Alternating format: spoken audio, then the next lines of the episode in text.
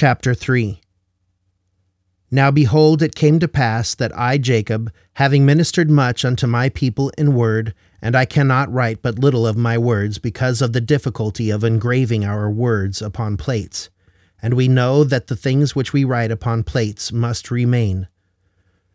But whatsoever things we write upon anything, save it be upon plates, must perish and vanish away but we can write a few words upon plates, which will give our children and also our beloved brethren a small degree of knowledge concerning us or concerning their fathers. Now in this thing we do rejoice, and we labor diligently to engraven these words upon plates, hoping that our beloved brethren and our children will receive them with thankful hearts, and look upon them that they may learn with joy, and not with sorrow, neither with contempt concerning their first parents. For for this intent have we written these things, that they may know that we knew of Christ, and we had a hope of his glory, many hundred years before his coming. And not only we ourselves had a hope of his glory, but also all the holy prophets which were before us. Behold, they believed in Christ, and worshipped the Father in his name, and also we worship the Father in his name. And for this intent we keep the law of Moses, it pointing our souls to him, and for this cause it is sanctified unto us for righteousness, even as it was accounted unto Abraham in the wilderness, to be obedient unto the commandments of God in offering up his son Isaac, which is a similitude of God and his only begotten Son. Wherefore we search the prophets, and we have many revelations, and the spirit of prophecy, and having all these witnesses, we obtain a hope, and our faith becometh unshaken, in so much that we truly can command in the name of Jesus, and the very trees obey us, or the mountains, or the waves of the sea. Nevertheless, the Lord God showeth us our weakness that we may know that it is by his grace and his great condescensions unto the children of men that we have power to do these things. Behold, great and marvelous are the works of the Lord. How unsearchable are the depths of the mysteries of him, and it is impossible that man should find out all his ways. And no man knoweth of his ways, save it be revealed unto him. Wherefore, brethren, despise not the revelations of God. For behold, by the power of his word, man came upon the face of the earth, which earth was created by the power of his word. Wherefore, if God, being able to speak, and the world was, and to speak, and man was created, O then, why not able to command the earth, or the workmanship of his hands upon the face of it, according to his will and pleasure? Wherefore, brethren, seek not to counsel the Lord, but to take counsel from his hand. For behold, ye yourselves know that he counseleth in wisdom, and in justice, and in great mercy over all his works. Wherefore, beloved brethren, be reconciled unto him through the atonement of Christ, his only begotten Son, that ye may obtain a resurrection according to the power of the resurrection which is in Christ, and be presented as the firstfruits of Christ unto God, having faith, and obtained a good hope of glory in him, before he manifesteth himself in the flesh. And now, beloved, marvel not that I tell you these things, for why not speak of the atonement of Christ, and attain to a perfect knowledge of him, as to attain to the knowledge of a resurrection and the world to come? Behold, my brethren, he that prophesieth, let him prophesy to the understanding of men, for the Spirit speaketh the truth and lieth not. Wherefore it speaketh of things as they really are, and of things as they really will be. Wherefore these things are manifested unto us plainly for the salvation of our souls. But behold, we are not witnesses alone in these things, for God also spake them unto prophets of old. But behold, the Jews were a stiff necked people, and they despised the words of plainness, and killed the prophets, and sought for things that they could not understand. Wherefore, because of their blindness, which blindness came by looking beyond the mark, they must needs fall. For God hath taken away his plainness from them, and delivered unto them many things which they cannot understand, because they desired it. And because they desired it, God hath done it, that they may stumble. And now I, Jacob, am led on by the Spirit unto prophesying. For I perceive by the workings of the Spirit which is in me, that by the stumbling of the Jews They will reject the stone upon which they might build and have safe foundation. But behold, according to the Scriptures, this stone shall become the great and the last and the only sure foundation upon which the Jews can build. And now, my beloved, how is it possible that these, after having rejected the sure foundation, can ever build upon it, that it may become the head of their corner? Behold, my beloved brethren, I will unfold this mystery unto you, if I do not by any means get shaken from my firmness in the Spirit, and stumble because of my over anxiety for you. Behold, my brethren, do ye not remember to have read the words of the prophet Zenos, which he spake unto the house of Israel, saying, Hearken, O ye house of Israel, and hear the words of me, a prophet of the Lord. For behold, thus saith the Lord I will liken thee, O house of Israel, like unto a tame olive tree, which a man took and nourished in his vineyard, and it grew and waxed old and began to decay. And it came to pass that the master of the vineyard went forth, and he saw that his olive tree began to decay. And he saith, I will prune it, and dig about it, and nourish it, that perhaps it may shoot forth young and tender branches, and it perish not. And it came to pass that he pruned it, and digged about it, and nourished it according to his word. And it came to pass that after many days it began to put forth somewhat a little young and tender branches, but behold, the main top thereof began to perish. And it came to pass that the master of the vineyard saw it, and he saith unto his servant, It grieveth me that I should lose this tree. Wherefore go and pluck the branches from a wild olive tree, and bring them hither unto me, and we will pluck off the main branches which are beginning to wither away, and we will cast them into the fire, that they may be burned. And behold, saith the Lord of the vineyard, I take away many of these young and tender branches, and I will graft them whithersoever I will. And it mattereth not that if it so be that the root of this tree will perish, I may preserve the fruit thereof unto myself. Wherefore I will take these young and tender branches, and I will graft them whithersoever I will. Take thou the branches of the wild olive tree, and graft them in in the stead thereof. And these which I have plucked off I will cast into the fire and burn them, that they may not cumber the ground of my vineyard. And it came to pass that the servant of the Lord of the vineyard did according to the word of the Lord of the vineyard, and grafted in the branches of the wild olive tree. And the Lord of the vineyard caused that it should be digged about, and pruned, and nourished, saying unto his servant, It grieveth me that I should lose this tree. Wherefore, that perhaps I might preserve the roots thereof, that they perish not, that I might preserve them unto myself, I have done this thing. Wherefore, go thy way, watch the tree, and nourish it according to my words. And these will I place in the nethermost part of my vineyard, whithersoever I will, it mattereth not unto thee. And I do it, that I may preserve unto myself the natural branches of the tree, and also that I may lay up fruit thereof against the season unto myself. For it grieveth me that I should lose this tree and the fruit thereof.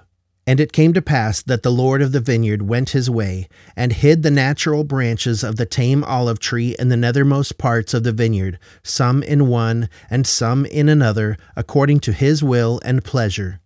And it came to pass that a long time passed away, and the Lord of the vineyard saith unto his servant, Come, let us go down into the vineyard, that we may labor in the vineyard. And it came to pass that the Lord of the vineyard and also the servant went down into the vineyard to labor. And it came to pass that the servant saith unto his master, Behold, look here, behold the tree. And it came to pass that the Lord of the vineyard looked and beheld the tree, in the which the wild olive branches had been grafted, and it had sprang forth and began to bear fruit. And he beheld that it was good, and the fruit thereof was like unto the natural fruit. And he saith unto the servant, Behold, the branches of the wild tree hath taken hold of the moisture of the root thereof, that the root thereof hath brought forth much strength. And because of the much strength of the root thereof, the wild branches have brought forth tame fruit. Now, if we had not grafted in these branches, the tree thereof would have perished. And now, behold, I shall lay up much fruit, which the tree thereof hath brought forth and the fruit thereof I shall lay up against the season unto mine own self. And it came to pass that the Lord of the vineyard saith unto the servant, Come, let us go to the nethermost parts of the vineyard, and behold, if the natural branches of the tree hath not brought forth much fruit also, that I may lay up the fruit thereof against the season unto mine own self. And it came to pass that they went forth whither the master of the vineyard had hid the natural branches of the tree. And he saith unto the servant, Behold these. And he beheld the first, that it had brought forth much fruit. And he beheld also that it was good. And he saith unto the servant, Take of the fruit thereof, and lay it up against the season, that I may preserve it unto mine own self. For behold, saith he, This long time have I nourished it, and it hath brought forth much fruit. And it came to pass that the servant saith unto his master, How comest thou hither to plant this tree, or this branch of the tree? For behold, it was the poorest spot in all the land of thy vineyard. And the Lord of the vineyard saith unto him, Counsel me not. I knew that it was a poor spot of ground, wherefore I said unto thee, I have nourished it this long time, and thou beholdest that it hath brought forth much fruit. And it came to pass that the Lord of the vineyard saith unto his servant, Look hither. Behold, I have planted another branch of the tree also, and thou knowest that this spot of ground was poorer than the first. But behold the tree, I have nourished it this long time, and it hath brought forth much fruit. Therefore gather it, and lay it up against the season, that I may preserve it unto mine own self. And it came to pass that the Lord of the vineyard saith again unto his servant, Look hither, and behold another branch also, which I have planted. Behold, that I have nourished it also, and it hath brought forth fruit. And he saith unto the servant, Look hither, and behold the last Behold, this have I planted in a good spot of ground, and I have nourished it this long time, and only a part of the tree hath brought forth tame fruit, and the other part of the tree hath brought forth wild fruit. Behold, I have nourished this tree like unto the others. And it came to pass that the Lord of the vineyard saith unto the servant, Pluck off the branches that have not brought forth good fruit, and cast them into the fire. But behold, the servant saith unto him, let us prune it, and dig about it, and nourish it a little longer, that perhaps it may bring forth good fruit unto thee, that thou canst lay it up against the season. And it came to pass that the Lord of the vineyard and the servant of the Lord of the vineyard did nourish all the fruit of the vineyard. And it came to pass that a long time had passed away, and the Lord of the vineyard saith unto his servant, Come, let us go down into the vineyard, that we may labor again in the vineyard. For behold, the time draweth near, and the end soon cometh, wherefore I must lay up fruit against the season unto mine own self. And it came to pass that the Lord of the vineyard and the servant went down into the vineyard, and they came to the tree whose natural branches had been broken off, and the wild branches had been grafted in, and behold, all sorts of fruit did cumber the tree. And it came to pass that the Lord of the vineyard did taste of the fruit, every sort according to its number. And the Lord of the vineyard saith, Behold, this long time have we nourished this tree, and I have laid up unto myself against the season much fruit. But behold, this time it hath brought forth much fruit, and there is none of it which is good. And behold, there are all kinds of bad fruit, and it profiteth me nothing, notwithstanding all our labor. And now it grieveth me that I should lose this tree. And the Lord of the vineyard saith unto the servant, what shall we do unto the tree, that I may preserve again good fruit thereof unto mine own self? And the servant saith unto his master, Behold, because thou didst graft in the branches of the wild olive tree, they have nourished the roots that they are alive, and they have not perished. Wherefore thou beholdest that they are yet good. And it came to pass that the Lord of the vineyard saith unto his servant, The tree profiteth me nothing, and the roots thereof profiteth me nothing, so long as it shall bring forth evil fruit. Nevertheless, I know that the roots are good, and for mine own purpose I have preserved them, and because of their much strength, they have hitherto brought forth from the wild branches good fruit. But behold, the wild branches have grown, and have overrun the roots thereof. And because that the wild branches have overcome the roots thereof, it hath brought forth much evil fruit. And because that it hath brought forth so much evil fruit, thou beholdest that it beginneth to perish. And it will soon become ripened, that it may be cast into the fire, except we should do something for it to preserve it. And it came to pass that the Lord of the vineyard saith unto his servant, Let us go down into the nethermost parts of the vineyard, and behold, if the natural branches have also brought forth evil fruit. And it came to pass that they went down into the nethermost parts of the vineyard, and it came to pass that they beheld that the fruit of the natural branches had become corrupt also, yea, the first, and the second, and also the last, and they had all become corrupt and the wild fruit of the last had overcome that part of the tree which brought forth good fruit, even that the branch had withered away and died. And it came to pass that the Lord of the vineyard wept, and saith unto the servant, What could I have done more for my vineyard? Behold, I knew that all the fruit of the vineyard, save it were these, had become corrupted. And now these which have once brought forth good fruit have also become corrupted. And now all the trees of my vineyard are good for nothing save it be to be hewn down and cast into the fire. And behold, this last, whose branch had withered away, I did plant in a good spot of ground, yea, even that which was choice unto me above all other parts of the land of my vineyard. And thou beheldest that I also cut down that which cumbered the spot of ground, that I might plant this tree in the stead thereof. And thou beheldest that a part thereof, which brought forth good fruit, and a part thereof brought forth wild fruit. And because that I plucked not the branches thereof, and cast them into the fire, behold, they have overcome the good branch, that it hath withered away. And now, behold, notwithstanding all the care which we have taken of my vineyard, the trees thereof have become corrupted, that they bring forth no good fruit and these have I hoped to preserve, to have laid up fruit thereof against the season, unto mine own self.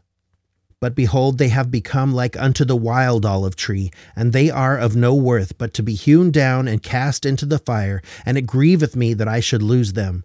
But what could I have done more in my vineyard? Have I slackened my hand that I have not nourished it? Nay, I have nourished it, and I have digged it, and I have pruned it, and I have dunged it, and I have stretched forth mine hand almost all the day long, and the end draweth nigh. And it grieveth me that I should hew down all the trees of my vineyard, and cast them into the fire, that they should be burned. Who is it that hath corrupted my vineyard? And it came to pass that the servant saith unto his master, Is it not the loftiness of thy vineyard? Hath not the branches thereof overcome the roots which are good? And because that the branches have overcome the roots thereof, behold, they grew faster than the strength of the roots thereof, taking strength unto themselves. Behold, I say, is not this the cause that the trees of thy vineyard have become corrupted? And it came to pass that the Lord of the vineyard saith unto the servant, let us go to and hew down the trees of the vineyard, and cast them into the fire, that they shall not cumber the ground of my vineyard. For I have done all. What could I have done more for my vineyard? But behold, the servant saith unto the Lord of the vineyard, Spare it a little longer. And the Lord saith, Yea, I will spare it a little longer, for it grieveth me that I should lose the trees of my vineyard. Wherefore let us take of the branches of these which I have planted in the nethermost parts of my vineyard, and let us graft them into the tree from whence they came. And let us pluck from the tree those branches whose fruit is most bitter, and graft in the natural branches of the tree in the stead thereof. And this will I do, that the tree may not perish, that perhaps I may preserve unto myself the roots thereof for mine own purpose. And behold, the roots of the natural branches of the tree which I planted, whithersoever I would, are yet alive. Wherefore, that I may preserve them also for mine own purpose, I will take of the branches of this tree, and I will graft them in unto them. Yea, I will graft in unto them the branches of their mother tree, that I may preserve the roots also unto mine own self, that when they shall be sufficiently strong, that perhaps they may bring forth good fruit unto me, and I may yet have glory in the fruit of my vineyard. And it came to pass that they took from the natural tree which had become wild, and grafted in unto the natural trees which also had become wild. And they also took of the natural trees which had become wild, and grafted into their mother tree. And the Lord of the vineyard saith unto the servant, Pluck not the wild branches from the trees, save it be those which are most bitter, and in them ye shall graft, according to that which I have said. And we will nourish again the trees of the vineyard, and we will trim up the branches thereof, and we will pluck from the trees those branches which are ripened that must perish, and cast them into the fire. And this I do, that perhaps the roots thereof may take strength because of their goodness, and because of the change of the branches, that the good may overcome the evil.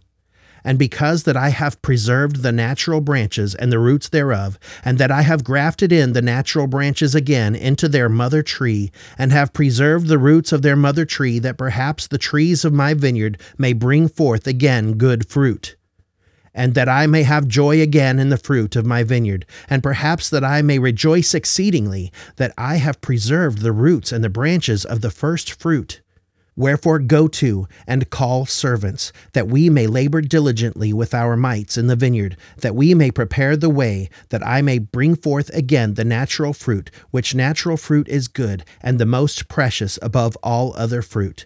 Wherefore let us go to and labor with our mites this last time. For behold, the end draweth nigh, and this is for the last time that I shall prune my vineyard. Graft in the branches, begin at the last, that they may be first, and that the first may be last. And dig about the trees, both old and young, the first and the last, and the last and the first, that all may be nourished once again for the last time. Wherefore dig about them, and prune them, and dung them once more for the last time, for the end draweth nigh. And if it so be that these last grafts shall grow, and bring forth the natural fruit, then shall ye prepare the way for them, that they may grow. And as they begin to grow, ye shall clear away the branches which bring forth bitter fruit, according to the strength of the good and the size thereof.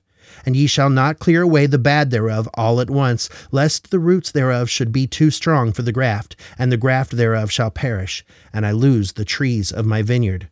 For it grieveth me that I should lose the trees of my vineyard. Wherefore ye shall clear away the bad, according as the good shall grow, and the root and the top may be equal in strength, until the good shall overcome the bad, and the bad be hewn down and cast into the fire, that they cumber not the ground of my vineyard, and thus will I sweep away the bad out of my vineyard.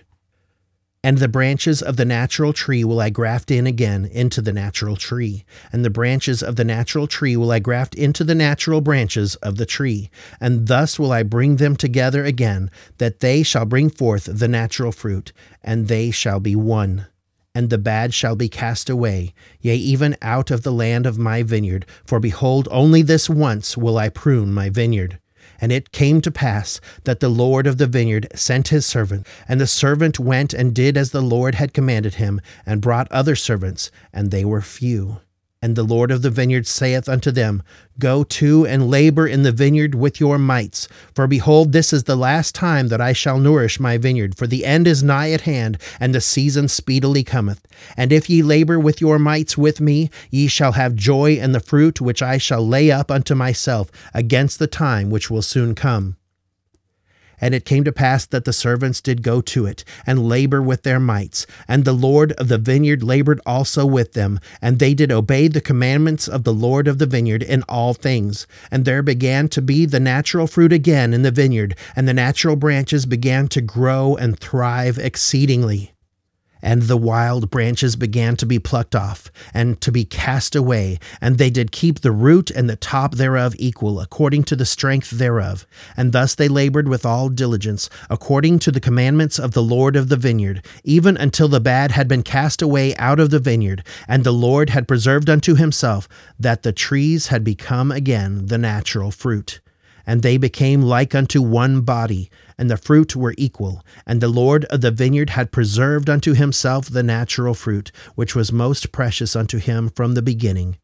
And it came to pass that when the Lord of the vineyard saw that his fruit was good, and that his vineyard was no more corrupt, he called up his servants, and saith unto them, Behold, for this last time have we nourished my vineyard, and thou beholdest that I have done according to my will and I have preserved the natural fruit, that it is good, even like as it was in the beginning, and blessed art thou. For because that ye have been diligent in laboring with me in my vineyard, and have kept my commandments, and have brought unto me again the natural fruit, that my vineyard is no more corrupted, and the bad is cast away, behold, Ye shall have joy with me because of the fruit of my vineyard. For behold, for a long time will I lay up the fruit of my vineyard unto mine own self against the season which speedily cometh. And for the last time have I nourished my vineyard, and pruned it, and dug about it, and dunged it. Wherefore I will lay up unto mine own self of the fruit for a long time, according to that which I have spoken. And when the time cometh that evil fruit shall again come into my vineyard, then will I cause the good and the bad to be gathered, and the good will I preserve unto myself, and the bad will I cast away into its own place. And then cometh the season and the end, and my vineyard will I cause to be burned with fire.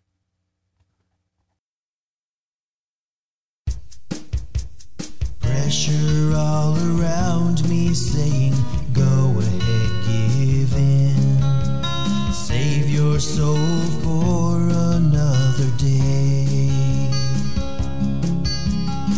Struggling between the enemy and the one only true friend. I'm finding it hard not to slip away. But then I hear you softly calling out my name. Come unto me,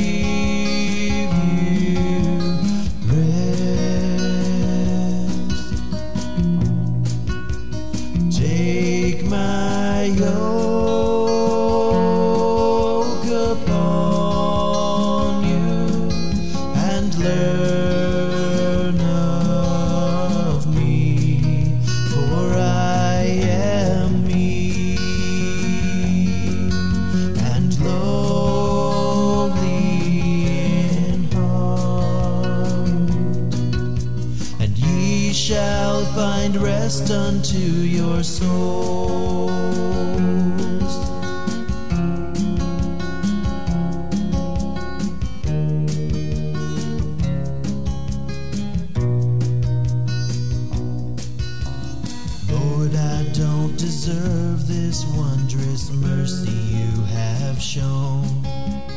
Yet Okay, the book of Jacob, chapter 3, is a fun chapter for me. I love teaching this in my Sunday school class because I'll get everybody together, all these, you know, grown men with scruffy beards, and we all sit around a table with crayons and we, we color. And then it was just a, a few weeks ago we did this lesson and we brought them upstairs in our uh, church. After Sunday school, all the kids walk up front and they they show everybody what they did in Sunday school and what they learned. Well, I brought my class up and we showed everybody what we did in Sunday school and we showed them our pictures that we drew. And so you you get to, you you learn this lesson the best if you just break down and act like a child for a little while and get out your crayons and you color and I'll, and I'll try to walk you through it. Um, it's it's kind of fun, but I don't know. I, you could probably figure it out for yourself. But if you just give yourself a visual as we're going through this, it'll it'll help. But before all that, at the beginning of chapter three, there's a lot of good stuff here that Jacob has is verses that he's giving us um, in the first thirty or so verses that have nothing to do with the prophecy of Zenos. This, these are just uh, well, we'll begin. Chapter 4 or chapter 3 verses 4 5 and 6 for for this intent have we written these things that they may know that we knew of Christ and we had a hope of his glory many hundred years before his coming. And not only we ourselves had a hope of his glory but also all the holy prophets which were before us behold they believed in Christ and worshiped the father in his name and also we worship the father in his name and for this intent we keep the law of Moses, it pointing our souls to him. And for their cause it is sanctified unto us for righteousness, even as it was accounted unto Abraham in the wilderness, to be obedient unto the commands of God, and offering up his son Isaac, which is a similitude of God and his only begotten Son. That's a mouthful. That's a that's a lot of principles being displayed there. They knew of Christ. Again, we we we have this group of people who were descendants of the Jews, who dis, this family who obeyed the commandments of God, and and when the prophets were saying, "Repent, Jerusalem, or you're going to be destroyed," these guys got out of Jerusalem, and these were people who believed in Christ, and so they came to the Americas, and so we have this this uh well this branch if you will in the americas who believe in christ. And they for this intent we have written these things that they may know. The the they that they're talking about is their children and their descendants. I think i should have included that in verse 3 but this is the intent of the book of mormon right? So that their descendants may know someday who Jesus Christ was and how important Jesus Christ is, and that that is the focus of all the prophets. Uh, moving on, I think I've hit that that sentiment many times that these people they kept the law of Moses because they believed in Christ. They didn't keep the law of Moses like in Jerusalem, uh, hoping for a Christ who was in their likeness, uh, who was a savior that they wanted. These guys here understood who Christ was. Verse 7 Wherefore we have searched the prophets, and we have many revelations and the spirit of prophecy, and having all these witnesses, we obtain a hope and our faith becometh unshaken, in so much that we truly can command in the name of Jesus, and the very trees obey us, or the mountains, or the waves of the sea. I love that verse. I love the power that they had, the power of of of Christ, uh, of of the the Spirit that is with them because of their faith they they had a hope they had these prophecies these revelations and it obtained a hope and their faith became unshaken. So the whole faith hope and charity thing how it works together it's kind of displayed there how hope and faith are related. These prophecies and these revelations and these witnesses they had they obtained a hope. We always say it's always faith hope and charity. Well I, I know you have to have faith to obtain hope but sometimes it helps if you have that hope and that hope is confirmed your faith. So so some somehow faith and hope I think are, are are, intertwined in my in my understanding, and and so you need them both. Uh, verse 8 Nevertheless, the Lord God showeth us our weakness, that we may know that it is by his grace and his great condescensions unto the children of men that we have power to do these things. So I love this verse.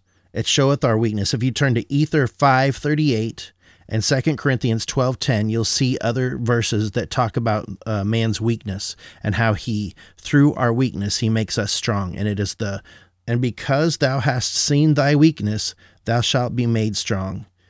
Um and th- that's the part in ether. There's that's only part of the verse but you recognize your weakness and that makes you strong.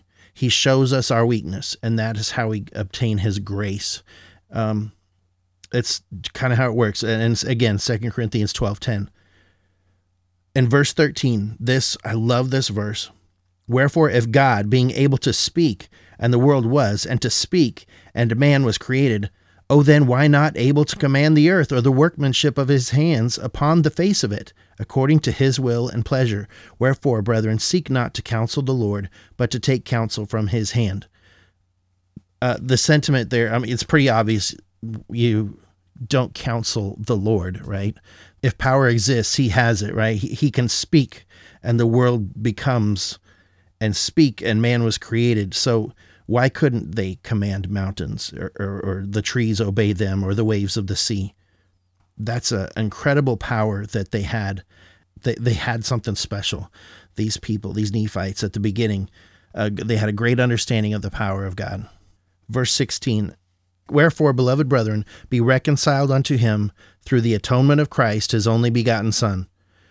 That's pretty straightforward. Uh, very short verse, and this is what you what you have to do: be reconciled unto God through the atonement of Christ, his only begotten Son. It shows the importance of Christ. It shows who we who we are ultimately beholding to is God, and it is through Jesus Christ that His sacrifice that gets us there verses 24 and 25. This shows a very basic rule. And this is this God does not change. This is how God works. And this is how what you have to understand about sometimes in this world there's there's people who who you just have to I think it says in some places where you just shake the dust off of your feet and you you don't waste your time anymore Verse 24 For God hath taken away his plainness from them, and delivered unto them many things which they cannot understand.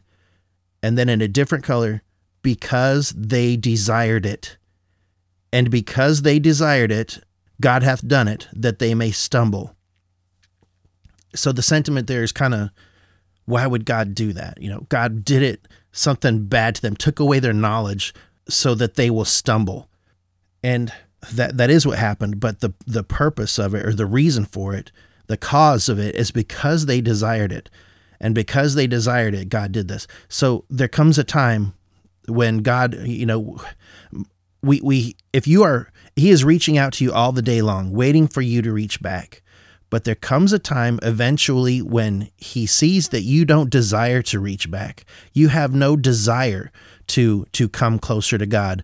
And so when he recognizes that, he shakes the dust off of his feet and walks away. He he leaves you to your desires and you are turned over to a reprobate mind as it is says in Romans. So there comes a point where the I think it says the spirit ceases to strive with man. This is another one of those verses that shows this basic principle of God. If you are taken in iniquity to the point where you no longer desire good, that is that is the cutting off point. God will allow you to have your life, your time, your probation to be evil. And it's that same sentiment when I see the uh, the flags that are waving recently about um, uh, well, I don't believe in people's lifestyle. You've seen the rainbow flags, right? I don't believe that is right for me, but I do believe they have the right to have that lifestyle. God, God will give you your you have the right to choose evil. And and so in my mind it's you're choosing evil. And I can't take away your right to choose evil. And I and I believe those people have the right to live that way. And the it's burdensome burdensome to me. I don't want them to live that way. I don't want that lifestyle to be prevalent. I will shield my family from it. I think I have the right to not be have your lifestyle forced upon me also, right? So so it's a two-way street i guess. There's a fine line there. There comes a point where i will not tolerate you flashing your your evil in my face right? And then at the same time i i have to allow you to choose evil but just you know i have the right to my you know dignity and res- respect my space too you know? Let's both live here let's both get along. I, I do hope someday that you have a change of mind, but at the same time, I can't allow or I have to protect my, my family and my uh, beliefs from being uh, accosted by your uh, tactics of in your face demanding so much of Christians. It's not it's not fair that we have to be the ones yielding all the time. And God God allows them to be to make that choice and I allow them to make that choice too. Just don't take your choice and, and shove shove it in my face. All right. Go take your choice somewhere else and I will take my choices and I'll live over here. Let's coexist peacefully. But there's no need to be and I'm really going off on a tangent here. There's no need for us to to fight about it. Anyways, let's move on. Verse 31 For behold, thus saith the Lord, I will liken thee, O house of Israel, like unto a tame olive tree, which a man took and nourished in his vineyard, and it grew and waxed old and began to decay. So here's the beginning of the prophecy of Zenos. It starts in verse 31 and it goes through the end of the chapter. The, and so the beginning is Israel is a tame olive tree. So if you were drawing on a piece of paper in the middle, you would draw the word Israel. And growing out of that, it would be a, a tree. So Israel, I would say, is the roots and growing out of Israel above it. If you could kind of take the E of Israel or the the S of Israel and wind it around and the E and the L and kind of just have them wiggle off into little little roots, right? And then above the ground you have the branches that are growing up out of it. And in verse 35, I have this highlighted. It grieveth me that I should lose this tree. So th- to me this is the shows the the love of God towards Israel, the promise he made to to Israel and this is this tree is special to him. Israel is special, and this tree these the is special to him, and it grieveth God that he should lose that tree. And then verse 36 Wherefore go and pluck the branches from a wild olive tree, and bring them hither unto me, and we will pluck off those main branches which are beginning to wither away, and we will cast them into the fire that they may be burned. And behold, saith the Lord of the vineyard, I take away many of these young and tender branches, and I will graft them whithersoever I will. Now, in this picture, we have somewhere on the side, maybe on a different piece of paper, even. Uh, but take you're you're gonna take a, a, cutters and you're gonna cut some branches off of your tree. Um, you don't have to actually cut, but you would say this this tree branch is going to be planted over here, and it is a branch of that same tree, and it is going to be planted somewhere else. And this wild olive tree is going to be grafted into the tame tree and the wild olive tree is the gent uh, the Gentiles, and we have these uh, peoples uh, who the the church is going out. So from Israel, it began to corrupt and die, and so what happens is to save the tree and, and the the church of Christ that He sets up, the the gospel goes out to the Gentiles. Verse thirty nine. Wherefore I will take these young and tender branches, and I will graft them whithersoever I will. Take thou the branches of the wild olive tree, and graft them in in the stead thereof. So he's taken wild branches and he's taking uh, natural branches and cutting them off, and he's saving them to, to graft them in in other parts of the vineyard. And he's taking wild olive branches and putting them in in place thereof. So he's swapping out wild olive branches for tender uh, natural branches, and he's taking the young and tender branches and he's placing them in other parts of the vineyard. The vineyard is the world, and he's taken parts of the descendants of Israel and he's putting them whithersoever he will. Next verse is 48. And it came to pass that the Lord of the vineyard went his way and hid the natural branches of the tame olive tree and the nethermost most parts of the vineyard, some in one and some in another, according to his will and pleasure. And it came to pass that a long time passed away in verse 52 And it came to pass that the Lord of the vineyard looked and beheld the tree in the which the wild olive branches had been grafted, and it had sprung forth and began to bear fruit. And behold, I'm going to keep going 53 through 56. And behold, that it was good. And he beheld that it was good, and the fruit thereof was like unto the natural fruit. And so we, here we have the early Gentile church. And he said unto the servant, Behold, the branches of the wild tree hath taken hold of the moisture of the root thereof, and the root thereof hath brought forth much strength. And because of the much strength and of the root thereof, the wild branches have brought forth tame fruit. Now, if we had not grafted in these branches, the tree thereof would have perished. So, if the gospel didn't go to the uh, Gentiles, the Jewish church would have perished, I guess. That's kind of how I read that. And so there was a purpose in the gospel when Christ was here. It was just among the Jews until he fulfilled the law of Moses. And then the gospel went to out into all the world, right? You had all the Gentile churches and all the Paul doing his thing, and, and just uh, that's what that verse is referring to. Verse 60 and he beheld the first that it had brought forth much fruit, and he beheld also that it was good. So he, he's talking about there. So there was three places he put branches, and I think we're going to read about it now. Verse 62 For behold, said he, This long time have I nourished it, and it hath brought forth much fruit. And it came to pass that the servant said unto his master, How comest thou hither to plant this tree, or this branch of the tree? For behold, it was the poorest spot in all the land of thy vineyard.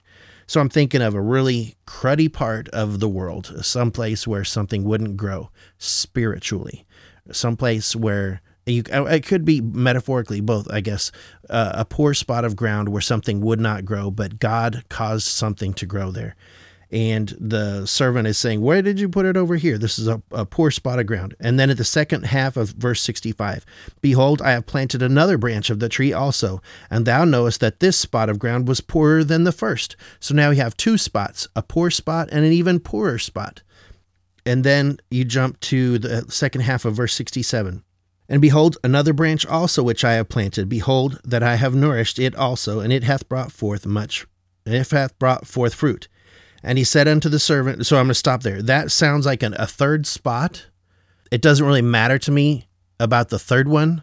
I just know that there was a first one in a poor spot of ground, a second one in a poorer spot of ground. So on your on your drawing, where these branches that you drew on your piece of paper, you got Israel and there's a tree in the middle, and you brought forth uh, you you kind of graft in with a different color branch, and then you have uh, branches that are the the wild the Gentile branches that come in, and they brought forth good fruit. So you're going to color in some nice, pretty fruit there. And the wild branches that were in other parts of the world, you're going to below it say, well, this one was planted here, and below it now you're going to write poor spot of ground. And underneath another one, you're going to put poorer spot of ground. And these brought forth good fruit. And this last one, in verse 68, and he said unto the servant, Look hither, and behold the last. Behold, this have I planted in a good spot of ground, and I have nourished it this long time, and only part of the tree hath brought forth tame fruit, and the other part of the tree hath brought forth wild fruit. Behold, I have nourished this tree like unto the others. So, on, the, on your piece of paper, and a third spot away from the, the Israel tree, and the third spot, it's a good spot of ground and you you split this tree up into two. One of them brought forth one side of the branch brought forth good fruit, and another branch goes off in another direction, and it brought forth bad fruit, wild fruit. and verse 69 now. And it came to pass that the Lord of the vineyard said unto the servant, Pluck off the branches that have not brought forth good fruit, and cast them into the fire. But behold, the servant said unto him, Let us prune it, and dig about it, and nourish it a little longer that perhaps it may bring forth good fruit unto thee, that thou canst lay it up against the season. When I think of this verse, so it's like God was saying, you know, destroy them all, and Christ in- intervenes in the story. And so, th- because of that, there are still some unrighteous, or not completely righteous, either way you look at it.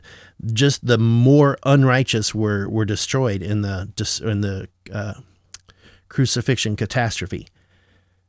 And and Christ persuades him, or the servant, who I'm saying is Christ, persuades God to let them grow together. And God acquiesces, and so this is the plan. And now in verse 72, and it came to pass that a long time had passed away. In my Book of Mormon, I have to the side, I have written the apostasy. That is the the line of demarcation as I read through this this the story I look at this point, verse 72, as the beginning of the apostasy. And there's a lot more. We're going to jump down to verse 77.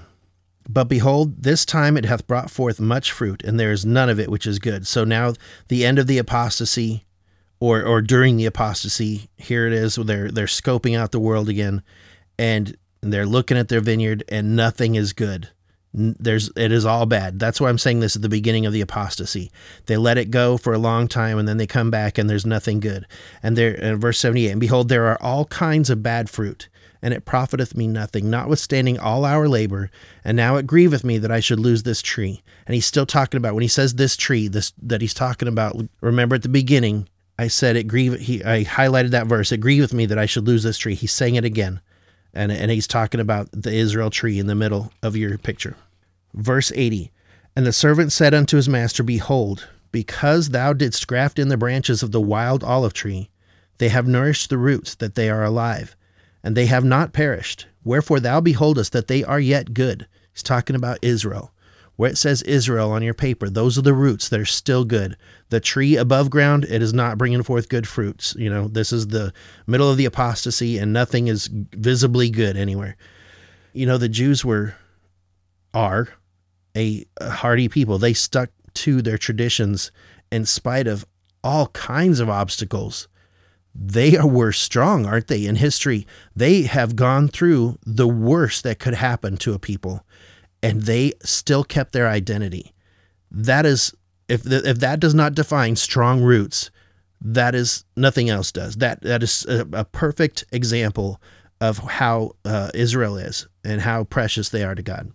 Verse 81 And it came to pass that the Lord of the vineyard said unto his servant, The tree profiteth me nothing, and the roots thereof profiteth me nothing, so long as it shall bring forth evil fruit. Nevertheless, I know that the roots are good, and for mine own purpose I have preserved them, and because of their much strength they have hitherto brought forth from the wild branches good fruit. So God is recognizing this. I highlight those verses. I like the thought that he has a purpose for what happened to Israel and and really it's written in in uh, the books of uh, the boy I can't think of it the first five books of the Moses. Um, but that's what we talk about the first five books of the law of Moses. And verse 87 And it came to pass that they beheld that the fruit of the natural branches had become corrupt also. The, yea, the first and the second and also the last, and they had all become corrupt. So again, we're talking about, I'm still in this era of the apostasy and he's numbering these places. The first and the second, remember, the first was a poor spot of ground, the second was an even poorer spot of ground, and there was a third one that it made reference to, but he's also, at this point, only talking about the last. So, in spite of the fact that earlier in our drawing, if you wanted to build a or draw that third, the poor, the poorer, and then another, and then he refers to the last that's fine. But from here on out, y'all, all you hear about is the poor, the poorer spot of ground, the poor spot of ground, the poorer spot of ground, and then the good spot of ground. And so the last is the good spot of ground.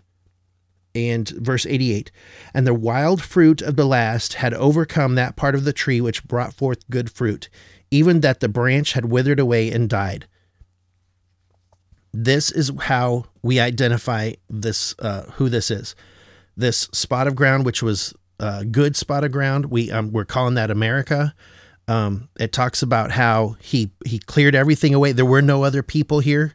It was just these civilizations that were sent by God to be here.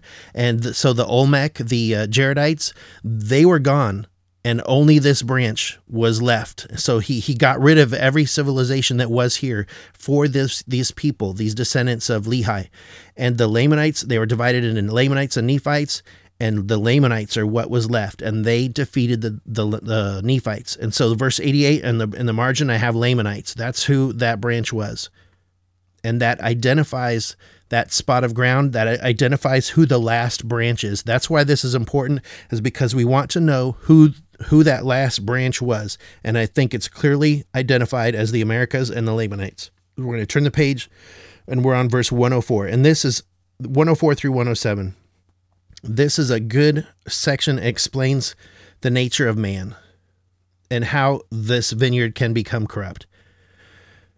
So when the apostasy happened and the the spirit of God was taken away, the the the the spirit of God, the uh, church was taken away, the authority of the priesthood was taken away. This is how what was left. This is what man had left, and this is when it was left to its own. Who is it that has corrupted my vineyard? And it came to pass that the servant said unto his master, Is it not the loftiness of thy vineyard? Have not the branches thereof overcome the roots which are good? And because the branches have overcome the roots thereof, behold, they grew faster than the strength of the roots, taking strength unto themselves. So I like that, taking strength unto themselves. It's uh, it, there's a metaphor there, and you can kind of draw your own conclusion whether it's pride, whether it's the nature of man, whether you know of the absence of uh, the influence of of the Church of Christ being you know it was overcome by the loftiness of the branches. So those roots just just were overcome by the I when I read it I think it's just the nature of man. Verse 112 Wherefore let us take the of the branches of these which I have planted in the nethermost parts of my vineyard let us graft them into the tree from whence they came. Now, I have this this verse highlighted, but in in uh, verse 112, I highlight in a different color, or it's underlined, and yet the the words "the tree" is highlighted. And then in verse 113, I highlight the tree, and then I highlight again the tree. He says it three times in verse 112 and 113. And then in verse 114, I have highlighted the words the tree. It is very clear what we're talking about when when it's it's that same tree that was it grieveth me that I should lose this tree. That's the one he's talking about, the tree. So uh, he takes all these uh, branches of these that I've planted in the nethermost parts of my vineyard, and let us graft them in to the tree. And let us pluck from the tree those branches whose fruit is most bitter, and graft in the natural branches of the tree in the stead thereof. And this will I do that the tree may not perish, that perhaps I may preserve unto myself the roots thereof for mine own purpose. Now, this tree is the middle one in your picture with, with the roots that say Israel. And now he's taking the some of the the bad branches of this tree when nothing is bringing forth fruit and he's cutting them off and he's bringing back branches from the other parts of the vineyard verse 115 116 and 117 now this gets a little tricky verse 150 and behold the roots of the natural branches of the tree which i have planted whithersoever i would are yet alive. So what he's saying here is these these branches that he planted in other places they they sprouted their own roots. When you take a, a branch sometimes you can grow a, a, whole tree out of it. Um, i'm not the a farmer but this is this happens. You, you can you can plant a branch and it'll grow roots uh, so the roots of these natural branches that he planted in other parts of the vineyard they grew roots and they are still the good they're still part of that tree and they are alive Wherefore, that I may preserve them also for mine own purpose, I will take of the branches of this tree, and I will graft them in unto them. So the word this tree in 116 towards the end, I highlight that yellow. And so we have him taking branches from the, the branches that were planted all over the place, and they're bringing him back to the tree, the mother tree, and he's getting rid of the bad tr- branches and, and putting these in instead.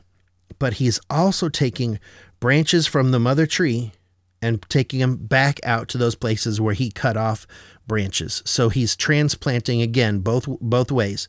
And verse 117, Yea, I will graft in unto them the branches of their mother tree, that I may preserve the roots also. So these are the descendants of these people all over the world. So we know the descendants of Israel are still there, and he still loves those roots but now he's trying to preserve the roots, the descendants of those transplanted uh, branches. He wants those too, too. He's trying to protect them and save them. And so he's transplanting from the mother tree out to those people, out to those peoples that are in the poor spot of ground, the poorer spot of ground, and the good spot of ground. And he's bringing uh, the gospel, or let me see, he's bringing I don't know how to describe it. It's it's a branch of this mother tree. So the the symbolism is there. You can draw your own conclusions whether he's bringing the gospel to them, whether he's bringing he's he's taking something to them, and it's those people. It's the roots of that tree that was planted there that are still good. And and if Israel is still the root of the mother tree, then the descendants of Israel that of the the the parts of those branches that he planted everywhere in the vineyard, the roots of them are other people and they are still good, and God wants to preserve them. He wants to preserve the roots of those branches that He planted everywhere. So, in my mind, that is the descendants of those people that are still there. It's it's a it's very symbolic. It's a lot of imagery, and you kind of have to bring your own. What does this mean? Uh, your own conclusion. In my mind, when it says that, these are my. Uh, this is my take, and so part of this also is the branches that he's bringing to them is the Bible and Book of Mormon and the Gospel of Christ again. And so you have this this uh, plan that is being laid out. And so 119, and they also took of the natural trees which had become wild and grafted into their mother tree. So their Gentiles gospel, right, is going back to the Jewish people. And the Jewish people uh, and their tree, their gospel is going back to the descendants of these people who are planted everywhere. So in my mind, the the figurative language there, it kind of shows me that the Bible and Book of Mormon are one. And so somewhere along here, we have the end of the apostasy somehow. And I'm not sure exactly where it is, where it takes place. But in somewhere between 112 and 119, there is this description of history be taking place. And i know that the and, and in my mind I, I say i know. I believe that the bible and book of mormon are together now. And they're combining the the branches of this tree and the branches of this tree. And one of them we know is israel and the other one we knew was uh, uh, planted somewhere else. But there it's the those descendants of those people. And so th- that's kind of what i'm going with. It, it may i may be wrong but i like this this it makes sense to me this way so here's now the next thing that happens, and this is odd, but I'll try to explain this. I draw a line between verse 119 and verse 120. And it has nothing to do, it, there has to be a distinction between these two verses because at, at verse starting at verse 120, we have an explanation of what 119 means. And not just 119, but 119 through 112. So that's history being told of how it's going to happen. And then we have 120 through to 135, and I label that whole section uh, the plan or God's command. And the reason why I say that is because at the beginning of 120 it says, And the Lord of the vineyard said. And so right here, this is no longer history. This is no longer actions. This is this is God talking. And he's giving commandments. He's giving the plan. He's giving direction on how this is going to happen. And whether he's explaining 112 through 119 or or because after 135 at 136 i think is the execution of the plan. So 119 to 136 is the beginning of the history part. But this section in the middle is is god talking and this is he's giving directions to the son to the servant. Uh, verse 120 And the Lord of the vineyard said unto the servant, Pluck not the wild branches from the trees, save it be those which are most bitter, and in them ye shall graft according to that which I have said. And so, so this is the plan. This is what I want you to do, and and the plan is to graft in these branches, for one from these tree and one from these tree, and, and cross cross transplant them. And so these are directions, and and so that makes me think that 119 112 and 119 hasn't happened yet because now we're getting the description of what the plan is. Uh, 123 and because that I have preserved the natural branches and the roots thereof, and that I have grafted in the natural branches again into their mother tree, and have preserved the roots of their mother tree, that perhaps the trees of my vineyard may bring forth again good fruit. So he's this is all part of the plan. It sounds like it's in this part. It looks reads like it's already happened that they've been transplanted but I want to look at verse 125 also. Wherefore, go to and call servants, that we may labor diligently with our mites in the vineyard, that we may prepare the way, that I may bring forth again the natural fruit, which natural fruit is good, and the most precious above all other fruit. So here's my dilemma. If th- if this is him calling servants, this is either 1830 or if 1830 happened at verses 112 and 119 in that era, which I kind of think is possible too, because I because I kind of have this label both ways. I don't know exactly, but in 125, this could be the beginning of or the end of the apostasy. But I think that happened already when the transplanting of the the roots, and he's trying to save roots, and and he's and he's cross sending uh, branches to different places. So in 125, it could be something different. It Could be like a a more uh, an actual resurgence post 1830. So something, and, and the reason why I say this is that there's there's a movement that's and it's because in verse 126 and 127 that follows it. So it seems to me that either this is 1830 and it happens really fast, or 1830 and the and the restoration of the church happened somewhere back in 112 to 119 and that now in 18 and one, verse 125 when he says call servants so we may labor with, diligently with our mites in the vineyard then this is something that is going to happen right and around and near the time of verses 126 and 127 so verse 126 wherefore let us go to and labor with our mites this last time for behold, the end draweth nigh, and this is for the last time that I shall prune my vineyard. Graft in the branches, begin at the last, that they may be first. And I'm going to stop right there.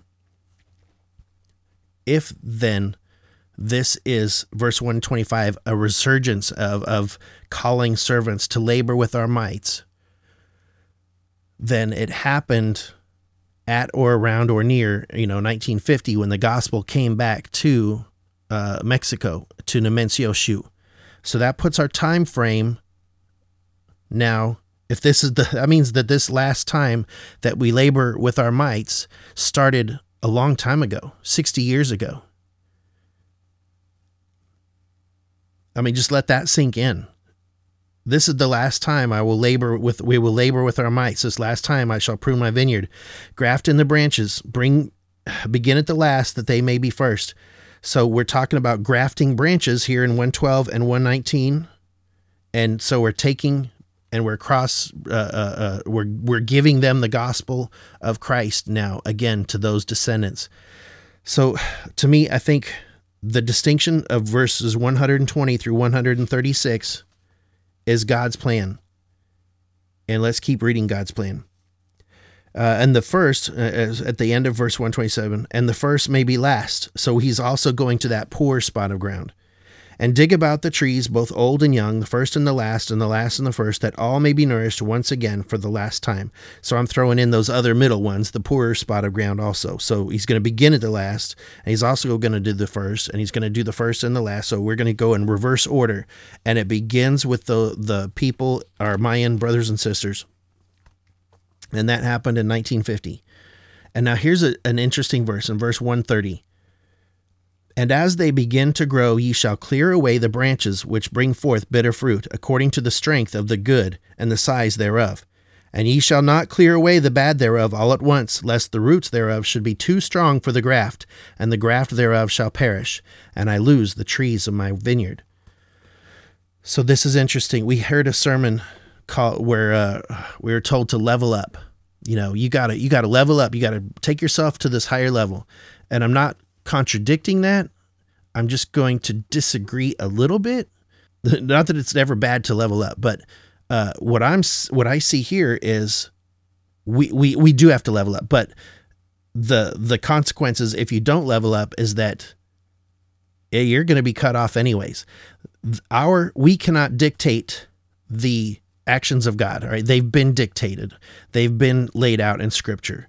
And so in verse 130, he says as they begin to grow and i think he's call, talking about the people of the last that that last branch as our mayan brothers and sisters grow in christ as they gain in strength they are the root and as that root grows in strength then the top branches which are bitter which have bad fruit are as the root grows in strength we're going to start purging away the unrighteousness in the church of christ as the roots grow stronger so so yes, level up because if you don't, as the roots grow strength, God will cut you out. So I'm not disagreeing with him, but I'm saying our purpose, our level up is for our own benefit, but we cannot dictate how fast this is going. We're going to keep an eye on the people of our Mayan brothers and sisters who are uh, learning the the the the Lamanite descendants as they grow in strength and numbers, and that movement grows the the Church of Christ will begin to lose the more unrighteous parts of us. And it's just it's going to be cause and effect. When we see the church growing in all of these poor and poorer spots of ground, Philippines, East Africa, was that grows, we have to realize that the consequence that goes with it is that God will purge from his church those branches which have bitter fruit. And it's just, it's going to happen.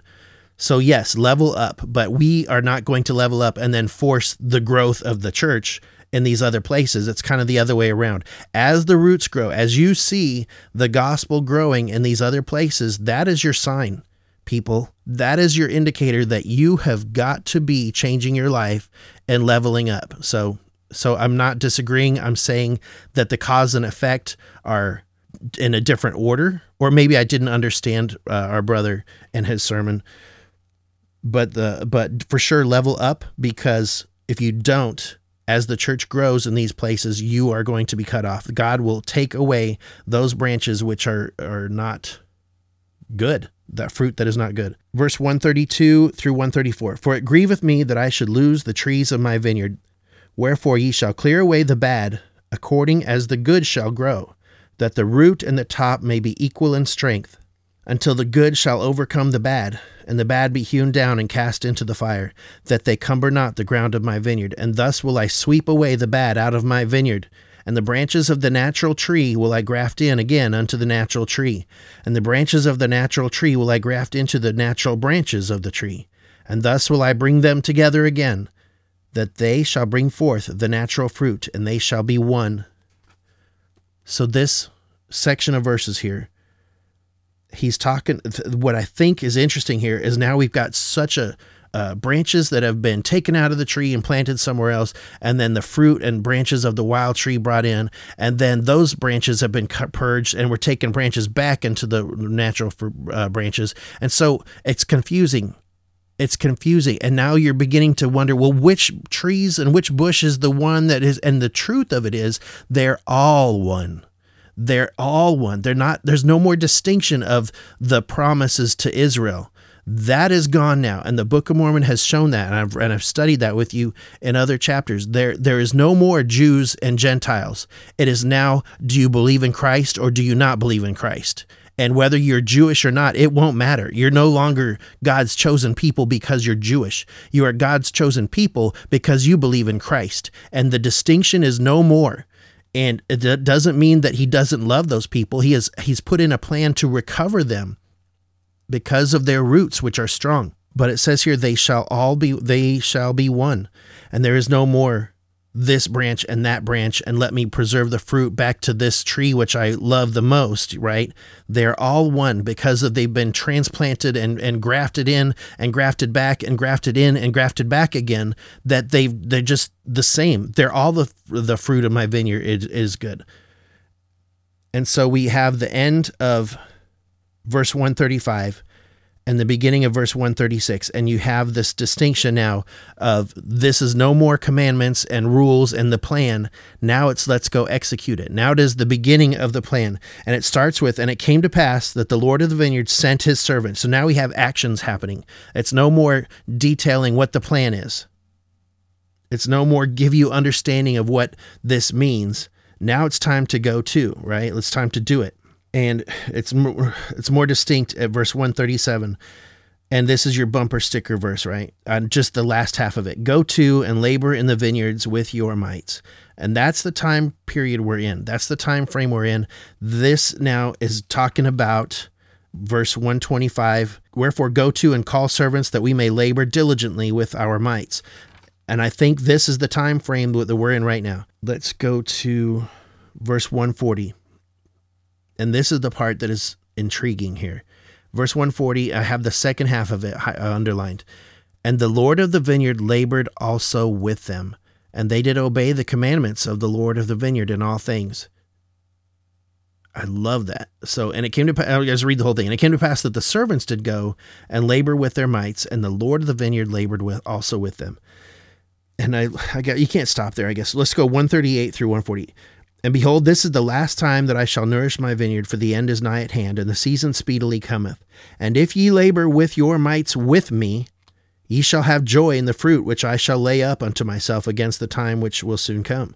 And it came to pass that the servants did go and labor with their mites, and the Lord of the vineyard labored also with them. That gives me encouragement. That gives me uh, a belief that, you know, maybe Christ has come back by verse 140 maybe it's just an outpouring of the Spirit. I, I don't know, but it sounds to me that Christ Himself is here. Uh, it says the Lord, so it would be God, uh, and by the by the rules of how this works. But uh, Christ is an extension of God, and that's what we know is the the condition that's going to happen. So, verse 141 And there began to be the natural fruit again in the vineyard, and the natural branches began to grow and thrive exceedingly, and the wild branches began to be plucked off and to be cast away and they did keep the root and the top thereof equal according to the strength thereof. So as it grows, as the as the bush grows, as the world accepts the the principles of the gospel of Christ, you know, here's the thing that happens. And the wild branches began to be plucked off and to be cast away.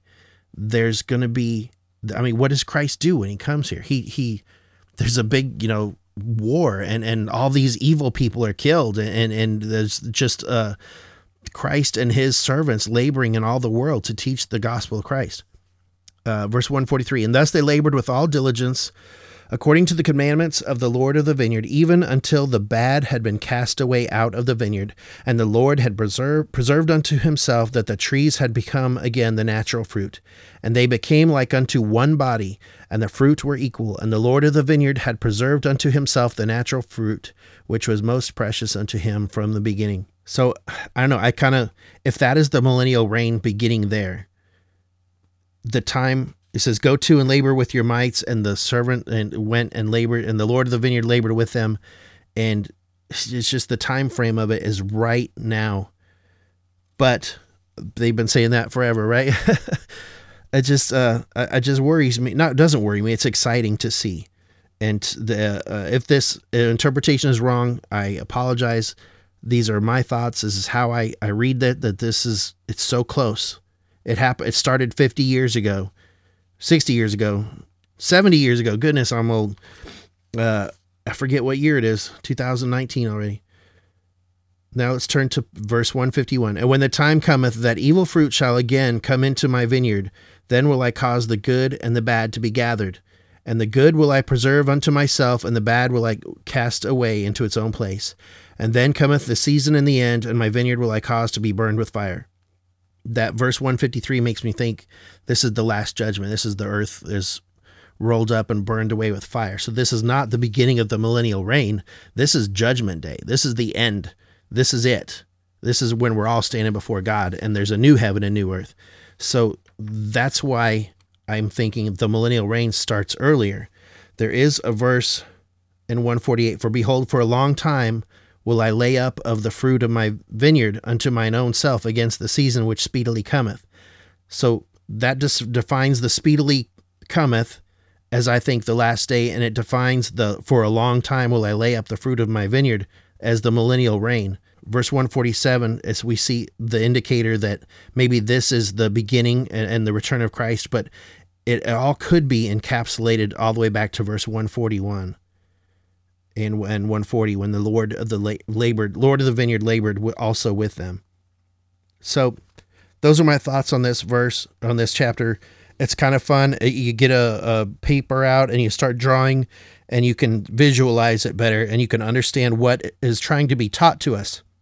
And there are principles that have been taught before about the Israel no longer being the they're, they're, still the covenant people, but the covenant is not just reserved to them. It's to anyone who will believe in Christ. And there's so many cross uh, grafting of branches that Israel is just everywhere. It's all over the vineyard. Israel has been transplanted everywhere, and those branches that I've put everywhere, I've I've preserved, and I know their roots, and I want to save as many of their roots as I can. And so, the promise is no longer just about Israel, and we've proven that in other verses here in the Book of Mormon.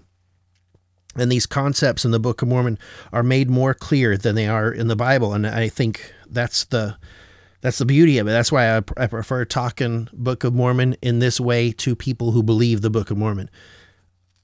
Um, the next, so this this whole prophecy of the of these branches, the lessons we're we're to learn here, that gives us a time frame that is right now. That started in 1950 something something 55. I don't know. We'll take the middle when the gospel was brought back to Nomencio Shu and his home, and he said, "This is our book." and so it's 2019 now. That's that's a long time. That's you know uh, uh, 74 years, 60. Uh, I can't do math. 45 plus 19, 64 years. Uh, we are we are way past that uh, verse, which is where did I say that was? And now we're or 127. Begin at the last. That happened, you know, 64 years ago. And so where are we now looking looking past that? Where what section of this are we in? And I just think it's it's uh, the way I understand it, we're somewhere between 136 and 140. Somewhere in there, it's a kind of a that we're told to go to and labor in the vineyard with our mites. And sooner or later, the Lord of the vineyard will labor with us. So that's the lesson of chapter 3.